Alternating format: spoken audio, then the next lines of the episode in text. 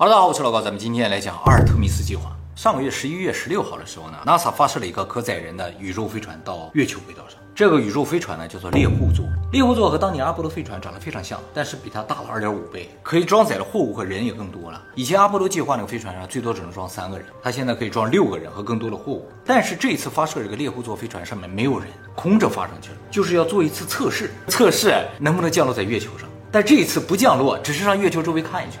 这个测试任务呢，叫做阿尔特弥斯一号。这一次使用的运载火箭呢，叫 SLS 火箭啊，比当时阿波罗的发射火箭呢要小一点。可能很多人不知道啊，火箭啊其实就是最上面一点点的部分，就这几个小三角的部分是宇宙飞船，其他的部分都是推进系统。整个火箭最长的一个部分叫一级推进火箭，上面有个二级推进火箭，这旁边这两个小的是辅助火箭，在发射两分钟之后就脱落了，扔掉了。一级火箭呢，在发射后八分钟就脱落了，二级推进火箭呢，发射后两小时脱。就剩下最后边前面这个白色的部分，这个白色的部分里面折叠个太阳能板啊，到时候就张开了，靠太阳能呢飞向月球。这个宇航飞船呢，在发射后过了四天呢，就到了月球轨道内。第五天呢，开始环绕月球转了两圈之后呢，再靠电力啊脱离月球轨道返回地球。返回地球的时候呢，太阳能板也扔掉了，就剩最上最上面载人的部分呢返回到地球上。所以整个这个一百米长的火箭，最后回到地球的部分也就两三米长。那么这个火箭现在经过一个月的飞行，已经返回地球了。有了这一次成功经验之后呢，美国计划在一年半以后，也就二零二四年的时候呢，发射阿尔特弥斯二号，用猎户座呢载人到月球轨道上去。但是这一次也不下来，然后再过一年半，就是二零二五年到二零二六年的时候，发射阿尔特弥斯三号，实现人类再次登月的梦想。都登月好几次了，还要测试吗？不，已经时隔五十年了，所以要再测试一次新的登月技术。这么谨慎？因为当年啊，组织登月那些人都不在了。而且据说当时有些技术也都销毁了，为什么销毁了不知道。当初的导演不在了，当时导演不在，没错。所以说，如果这个计划能够顺利进行的话，两三年后，我们所有人都会看到人类再次登月，我们也将成为历史的见证者。我想大部分人应该是没看过五十年那次登月啊，这一次绝对不要错过。我估计如果有 YouTube 到时候有直播的话，同时在线人数应该能超过三十亿人。那么这一次阿尔特弥斯一号的试飞行啊，NASA 公开了一张飞船内部的照片，这边是个假人儿，没有人的。其实整个飞船里总共有三个假人，前面两个，后边坐了一个，右边坐这个假人啊，上后面拍照去了，所以呢，只看到一个假人。不是史努比吗？为什么是个史努比啊？是为了纪念阿波罗十号。阿波罗十号就是阿波罗十一号就登月那个飞船前面的试验船，阿波罗十号的登月舱叫史努比啊，所以这次也把史努比带上去了，就意味着史努比啊，时隔五十年再次来替接下来要登月的人类来试飞行来了。好，那么在深入讨论这个阿尔特弥斯计划之前啊，我们先来回顾一下人类第一次登月。人类第一次登月呢，是一九六九年的七月二十日，阿波罗十一号载人宇宙飞船降落在月球之上。船长三十九岁了，阿姆斯特朗呢，第一个走出登月舱，踏上了月球，成为第一个踏上地球以外星球的人类。这一刻呢，也是人类近代历史上最重要的一刻。第二个踏上月球的人，大家可能不记得了，就是紧跟在阿姆斯特朗后面的巴兹·奥尔德林。他和阿姆斯特朗同岁，也是三十九岁。这个《玩具总动员》巴斯光年的名字就来自于他。这个我们以前讲过，他还参加过《玩具总动员》首映式呢。奥尔德林虽然不是第一个登上月球的人，但是他却是第一个从其他星球回到地球的人。因为啊，这个阿波罗十一号返回地球的时候，他是第一个降落在地球上的人，他比阿姆斯特朗早出来，所以他就是第一个从月球返回地球的人。这个称号很重要，至少对他来说非常重要。他曾经还跟阿姆斯特朗争过谁是第一个登月的人。哦，也有竞争的。对，他说他是第一个登，他自己说的。那这没有证据吗？没有啊，但是整个直播的过程看上去阿姆斯特朗是第一个登，但他说他是第一个，具体是谁先登上去了，只有他俩知道了。所以回来的时候他就抢着第一个回来了，说我是第一个从其他星球回来的地球人。那我们以前也讲过，人类登月不止这一次了，总共六次，分别是阿波罗十一号、十二号、十四号、十五号、十六号、十七号，只有十三号没有成功。十三号已经到月球附近了，但是突然出现了故障。前前后后也总共有十二个人登上了月球，全是美国人。最后一个登上月球的呢是阿波罗十七号，他登月的时间呢是一九七二年的十二月十一日，正好是五十年前。阿波罗十七号登月舱呢在月表待了三天，在月球表面呢采集了一百多公斤的样本，并做了一些实验，在十二月十四号呢发射返回地球。从那之后，人类就再也没去过月球。当然，在这之后呢，很多国家也发展了各自的航天航空技术，也有不少国家呢向月球发射探测器，但始终人就是没有再去过了。那么人为什么不再去了呢？半个世纪以来，对这个问题啊，大家都有很多的疑问，哎，于是呢，就产生了很多猜测和说法。比如说，有人就怀疑当初登月就是一个骗局。这个猜测不是近期才有的，而是在人类最后一次登月的两年之后，一九七四年就有人呢质疑登月的真实性了，说呢其实登月啊就是好莱坞当时拍了一个大片儿但是现在不是能看到月球上的轨道吗？啊，说有一些痕迹。当然，这种质疑啊是有个时代背景的，就是美苏冷战，苏联一开始在宇宙事业上是领先的，结果美国突然之间登月了，就是苏联刚刚能在宇宙里飘一会儿，美国直接就登月了。再加上那之后吧，直到今天没有人再登上去过了，所以呢，这个登月造假论啊就显得更加合理。不过就像你说的，现在有很多环月的卫星啊，拍摄到很多照片，似乎表明就是阿波罗当时登月留下了一些痕迹啊，一些设备啊，月球这个跑过的轨道之类的，这些似乎都能说明当初的登月啊应该是真。不过没有到那个轨迹上真的再去看一下，其他国家发上去的探测器都发到其他地方去，没有发到原先那个地方，没有看看那脚印在不在啊，没有看看轨道车在不在。所以啊，那些轨道车脚印都远远看到了。为什么？就是原先去过的地方，你还去干嘛？你去看看别的地方不好吗？你会发现咱家那个望远镜就只能看到月球吗？月球表面看得特别清楚，但是望别的都望不到。对，我也发现了，看别的就不清楚，就看月球特别清楚，感觉应该是合成的，你知道吗？就是里边已经写好了一个程序，说只要看见类似月球的东西，马上就换成月球的图片，就感觉好假。没错，哎，这个也让我感觉到有点奇怪。是月球每次给我展示的样子应该是一定的，所以这个想造假还是挺容易的啊。如果这些都是真的，登月是真的，究竟为什么不再去了呢？NASA 解释说，说不登月的原因就是因为成本太高，收不回来啊。当初阿波罗计划呢，总共花了一千两百亿美元，相当于现在的一兆美元左右。美国二零二零年的年度财政收入不到五兆美元，财政支出达到六点三兆美元。就是现在年年赤字呢，不可能再花出一兆去登月嘛。不过 NASA 也承认，由于技术的革新嘛，登月成本已经大幅下降。按照 NASA 二零零五年的计算啊，登月大概需要一千亿美元左右。也就是说，现在登月和当初登月花的钱，从金额上看是一样的。但是考虑到通货膨胀了嘛，大概相当于当初成本的六分之一，所以登月实际上并没有那么贵。美国政府呢，应该也是花得起的。那么为什么不花这个钱呢？就产生了另一个说法啊，就是月球上可能没有什么人类需要的东西。其实这次的阿尔特弥斯计划似乎暴露了美国五十年来不登月的真正原因，不是因为没钱，也不是因为月球上没什么人类需要的东西，也不是因为造假，就是说他当初没去过。真正让他不再登月的原因，是因为没有对手。他当初登月是为了什么？只有一个目的，就是击垮苏联，向世界展示他的实力。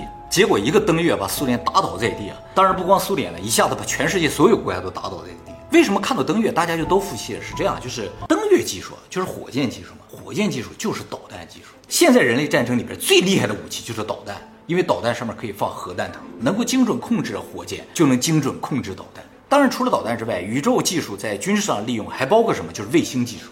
卫星技术呢，又包括通信和 GPS。我们现在的手机、汽车、飞机、无人机，甚至导弹、导弹防御系统，都在使用卫星的通信和 GPS。所以在宇宙技术上的实力，就代表了这个国家的军事实力。宇宙技术最为强大的国家呢，就相当于世界的霸主。所以美国当初一个登月啊，就让全世界都服气了。有了登月呢，他就不需要向别人再展示其他的东西，他也不需要再展示登月了，已经登了六次了。而事实也是，过了五十年，没有第二个国家登上月球，也就是说没有人超过他。于是这就可以解释美国为什么现在又要登月了，因为在五十年后的今天，他又出现了一个强大的对手。能够撼动他世界霸主位置的对手就是中国。那么中国究竟做了什么，让美国突然紧张起来呢？我们接下来就看一下中国在航天航空技术上的发展史啊。我想很多人都记得，二零零三年的时候，中国的第一名航天员杨利伟坐神舟五号进入了太空。嗯，两年后，二零零五年神舟六号就实现两人五天的载人航空飞行。二零零七年，中国的嫦娥一号发射升空，完成了首次月球环绕任务啊，就类似于现在阿尔特弥斯一号做的事情。二零零八年，中国宇航员翟志刚实现了中国第一次太空漫步。二零一零年，嫦娥二号发射，实现了十米级的全月面遥感成像。二零一一年，中国发射了首个宇宙空间站天宫一号，并完成了和神舟八号的对接。二零一三年，嫦娥三号在月球成功登陆，是一九七六年之后第一个软着陆月球的无人探测器。二零一八年，鹊桥中继卫星进入拉格朗日点二号，就是我们上次讲那个詹姆斯韦伯望远镜所在的。他去那个地方是为了实现月球背面通信，就是如果一个飞行器到月球背面了，它就和地球没有办法通信了。所以中国先发了一个鹊桥一号到拉格朗日点后面去，这样就可以实现一个转折通信了。名字都起得好好听啊，又贴切。鹊桥是吧？啊，而二零一九年长征四号呢，就在月球背面着陆了，这是人类历史上第一个软着陆月球背面的探测器，美国都没有。二零二零年嫦娥五号呢，在月球正面着陆，并采集了两公斤的样本返回地球，这就实现了什么？就是我去月球，我还能发射回来啊！这个技术就有了。这么快的一个发展速度呢，你说美国会不会紧张？当然也得承认，五十年前的美国就已经登月了，还是有差距的啊。五十年是，如果是真的登月球，真的有一点震慑的，连现在都感觉到震撼，是不是？你不说当时的感觉，真的一下子把所有国家全打趴下了。就是突然间，这个地球上出现了个神一般的国家，这个国家出现的技术就像外星人来打我们那种技术，你看都看愣了，根本就不知道他怎么做到的。降维打击，降维打击，就是这种感觉。所以美国要用震慑当时冷战时期苏联的方法，再次震慑中国。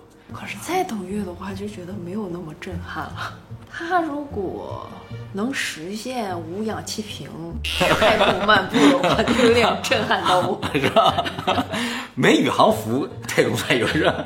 所以登月只是阿尔特弥斯计划的一部分，这是它的第一步啊。第二步呢，它是要在登月的地方建造一个月球基地的，进行月球开发。其实呢，就是圈地。月球说是全人类了，根本上还是谁先去谁先占是谁的啊。所以美国就在那已经圈地了。第三步呢是着陆火星，然后把火星地球。这个我们以前在火星移住影片中也提到过啊，就是美国要全面改造火星，让它成为第二个地球。到此为止才是阿尔特弥斯计划的全部。所以它包括月球登陆、月球开发和火星登陆在内的一系列的计划。其实我在这个地方也要说一下啊，它为什么叫阿尔特弥斯计划？当初阿波罗计划震撼了全世界，让苏联一下被打倒在地。阿尔特弥斯是谁？是希腊神话里阿波罗的姐姐，双胞胎的姐姐，也是月球守护神。也就是说，美国我要守住月球。阿尔特弥斯，我守住月球，你们就不要跟我抢了。你说这些科学家啊，为什么都用希腊神话呀、天宫啊、嫦娥啊这些称号呢？我觉得还是相信神力吧。他们都是有神的。要无神论计划的话，那就应该是月球计划就完了，是吧？月球占领计划之类的。当然，实现这样一个庞大的计划呢，是要很多钱的。NASA 也好，美国政府都是没有这些钱的。那怎么办呢？美国想到一招，就是说把这个项目放手到私人企业的啊，民营化啊。那么就是交给伊隆马斯克是吗？啊，对对对，还有贝索斯这些人。美国以前通过民营化实现过一次巨大的成果，就是英特网。大家现在使用的伊特网其实是很早以前美国为军事目的开发的一个项目。后来美国政府呢就把这个项目民营化，让私人企业介入开发、竞争和推广。短短几十年的时间啊，现在它已经是我们现在世界上最重要的一个底层技术。而事实上，据说美国把网络技术开放到民营化之前啊，已经研发和运营网络技术长达五十年之久，就在军队里面，在实验室里。所以呢，才会有一个说法，就是大家现在看到的民营的最先端的技术啊，实质上都要比军队里面或者在研究室里面的技术要晚上五十年左右。我们现在通信技术的最尖端的就是五 G 了嘛，最快的。而实验室里应该现在最快的，就是还没有公开的技术最快的，应该已经到十 G 了。大家现在在科幻片里看到的一些未来技术啊，说不一定啊，在军方的实验室里也都是有的。考虑到军方技术始终领先民间技术五十年这个角度的话，你说现在我们看到那些 UFO 是什么？很有可能就是军方研发的一些飞行器。嗯，对于我们老百姓来说，那就是 UFO。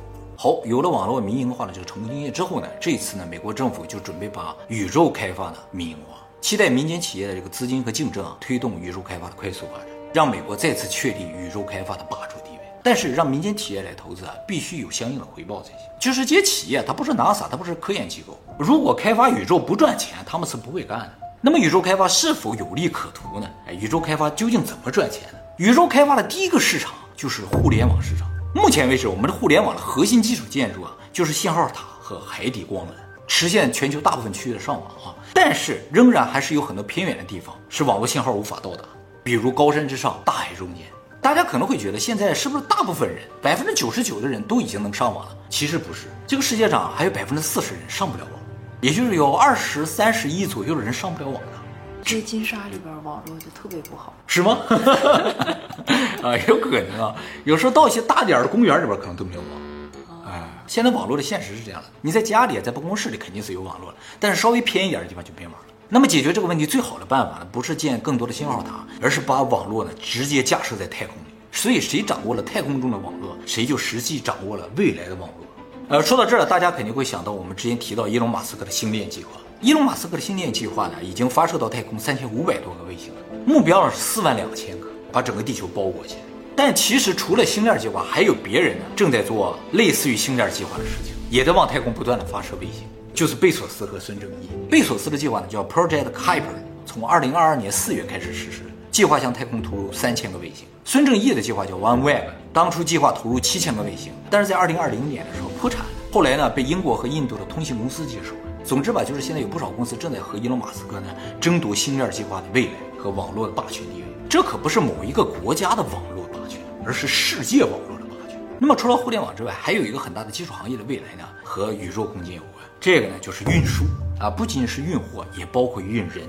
人类目前最快的移动手段就是飞机了。从亚洲这边要飞到欧洲那边啊，通常在十几个小时，这是最快的。未来呢，有可能用火箭来实现人和货物的运输。火箭啊，就是从这发射，啪一下发到太空里边，哇，再落到那边，就像导弹一样，但是平稳着陆啊。这样的话，从地球的一端到另一端最快只要三十分钟，上升十五分钟，下降十五分钟就到了。当然，运货也是一样。现在呢，比如说我们选择海运、空运，以后就可以选择宇宙运。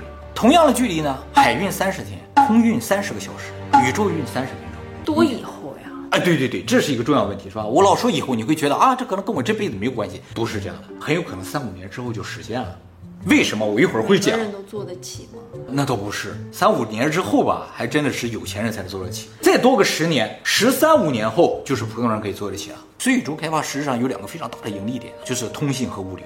除此之外，还有就是旅游业，这个是很现实，眼下就在实施的。二零二零年七月份，贝索斯和他的弟弟，还有一个八十二岁的老宇航员，还有一个十八岁的高中生，坐着他自己的宇宙飞船呢，叫蓝色起源呢，进行了一次太空旅游。在同一个时间啊，美国维珍银河公司他们的飞船叫做团结号，载着它的创始人英国贵族理查德·布兰森爵士进行了首次太空旅游。这个公司就专门提供私人太空旅游服务的啊。现在像这样的太空旅游啊，都是短时间的，就整个也就一个小时，在太空里待的时间十分钟左右。在这十分钟呢，你主要是体验无重力感觉，观赏地球和月球。说啊在太空里看到的地球和月球啊，和照片看的是不一样的。一样了，就画的冤了，有点冤了，是吧？但是无重力感觉你在别的地方是体验不到的，所以严格来说啊，现在不能算是旅游了，应该算是一种类似过山车的娱乐项目。未来的这个旅游项目就不是这么短暂的项目，他们就会在太空中建一个宇宙空间站，但不叫宇宙空间站，叫宇宙旅馆。在这上面呢，你就可以住几天，体验无重力的睡觉，无重力上厕所，无重力洗澡、吃饭、看地球、看月球、看太阳。反正是以前只有宇航员才能体验到的东西，你都可以体验到。日本那个有钱人钱泽在二零二一年十二月份的时候，在国际空间站待了十二天。他待了十二天吗？啊，待了十二天，就各种体验，上厕所、吃饭、喝水都体验，花了大概八千万美元。十二天还挺充足的时间。对啊，以后呢都估计是一个两周行。当然说啊，也可以通过旋转这个太空舱啊，让它产生一定的重力，可调重力，就是你可以模仿月球上的重力。比如说三分之一地球的重力，然后组织一个篮球比赛，一跳，哎，就跳过篮筐了。这种感觉是你在地球上感觉不到的。举行一个赛跑，大家都在那爬。所以总之啊，就是通过一个重力的变化，能产生无数的旅游项目。像这个宇宙旅游项目再进一步发展呢，就变成月球旅游了。先是绕月飞行啊，然后呢就是登月。大家肯定想象不到，是吧？在二零五零年之前，大家就有可能像当初的阿姆斯特朗一样站在月球上，而且不用争。比他晚了多少年啊？比他晚了七十年吧，还是值得等待嘛，是吧？还是要自费？肯定是了。钱泽前两天说啊，他二零二三年会通过 Space X 的飞船呢绕月环行。这个我们以前介绍过，说是二零二二年实行的，结果遇到疫情嘛，推迟了到二零二三年了，就是明年。他要招收八个人跟他一起去嘛，他出钱。亚洲是不是也有一个人要去呀？对，亚洲也有其他的富豪招人去。钱泽说：“你看我花钱给你们，让你们一起去啊，但其实我能赚回来。”钱泽自己说了，就是一个宣传，赚的比花的多多了。他估计准备是想投资到这个宇宙旅游项目的，像以前人类的那个大航海时代啊，对，五百年前人类的大航海嘛，谁也不知道海的另一面是什么啊。现在人类有一个大航空时代，都坐着宇宙飞船到各个地方去玩。探索宇宙啊，而这个时代如果到来的话，相应的产业就会如雨后春笋之般出现。比如说宇宙向导啊、宇宙饭店啊、宇宙音乐会啊、宇宙娱乐场啊。但这一切行业的一个前提是什么呢？就是宇宙港，就像现在那个海港的港口啊和机场是一样的。这个呢是宇宙的港口。据说美国现在已经有十二个宇宙港项目已经获得批准，正在建设。而日本的北海道宇宙港四月份已经。真的啊？啊，接下来呢是准备在大分呢、和歌山还有冲绳分别建设他们的宇宙港。都是比较偏僻的地方。建设宇宙港啊是有一个独特的地理要求的，就是不是哪个地方都可以建的，它必须东边是海。因为它要往宇宙发射这个火箭嘛，发射火箭的时候都有个角度，都往东边发。你你这个宇宙港要频繁不停的发射火箭，它那个燃料箱就要掉下来嘛，掉到海里比较好一点嘛。如果有其他国家的城市，那不就糟糕了嘛？所以你东边不能有国家，哎，也不能有城市，最好全是海。所以日本啊就特别合适，它东边全是太平洋啊。像欧洲就不行，欧洲一个国家一个接一个国家，一个国家接一个国家，那就不行。那新加坡可以，新加坡可以，马来西亚也可以，澳大利亚也可以，新西兰也可以，南美是巴西那边都可以。哎，那边都大西洋嘛，欧洲也不是说完全不行，像西班牙、葡萄牙还是有机会的，意大利可以，只要东边有海就有机会。要有了这个宇宙港，以后去宇宙就应该是个非常平常的事情，和我们现在坐飞机啊什么都一样了。所以和我们每个人都是有关系的啊。现在日本有一个社团法人叫 Spaceport Japan 啊，这个社团法人啊就集合了日本的航空公司和各大建筑公司，准备抢占宇宙港的建设项，全世界。日本觉得它在这个航空还有建设领域啊是比较领先的。再加上日本整个都比较适合建这个宇宙港，所以他觉得未来他在这个地方应该是有很大的市场份额。但是他们启动一个什么事情太慢了，嗯，稍微有点慢，所以他这一次要快一点嘛，抢在别人之前。快吗？他们觉得就是大航空时代马上就要到来了，就是两三年后感觉就要开始了。所以现在只要是有点钱、有点技术的国家，都想在这分一杯羹。对我们个人啊，其实也是应该有机会参与到这种宇宙开发项目当中。比如说啊，他建好这个港口，要往宇宙开发一些事业的话，必定会引进一些人到宇宙去开饭店、理发店啊、酒水店之类的，对不对？这就是我们个人的机会，是吧？以后你就不需要在哪个地方开个店了，而是啊，我在月球上有个店。一开始肯定会给你一定的资助，所以我觉得今天我们的观众里边，未来可能也会在宇宙开发这个项目里边出现一些大富豪啊，或者是领军人物这种。就像当年的这个网络黎明期的时候，现在的大富豪们都是网络黎明期的时候出来那些人。所以今天的这个宇宙开发项目，大家可能也什么都不知道，什么都不懂，但是有可能二三十年后，你就是这个项目的这个事业的领军人。我跟你讲，上面有一个行业，我觉得非常有前途。什么行业？就是这个啊，我一般人我不告诉他，就是美容业，在地球上，咱们这个脸啊就不断的下垂嘛，人在上面待的时间越长，你越年轻，不会有脸下垂这种情况，眼睛往那你要一下垂不会。直在上面待着呀？对呀、有些人就可以一直在那待着，你就给他提供这种服务，让他开心。而且在宇宙啊，运动速度快嘛，他不是绕地球旋转嘛，时间过得就慢，老化就慢。等他再次来到地球的时候，他的朋友都老了，只有他一个还那么年轻，实质上寿命就延长了。一般人我不告诉他。那他的朋友怎么都那么穷啊？啊，那倒也是，他的朋友应该他的朋友估计也都在上面上啊。到时候啊，就是人类就从这个宇宙空间站开始分成阶级了。上面只有有钱人和服务有钱人。对，马特·达蒙演那个《极乐空间》就讲这个事儿了，就是在太空中有一个富人的极乐空间，他们就在那儿各种爽，什么病都能治好，我肯定是在上边的，是吗？我是剪头的。闹了半天是剪头的。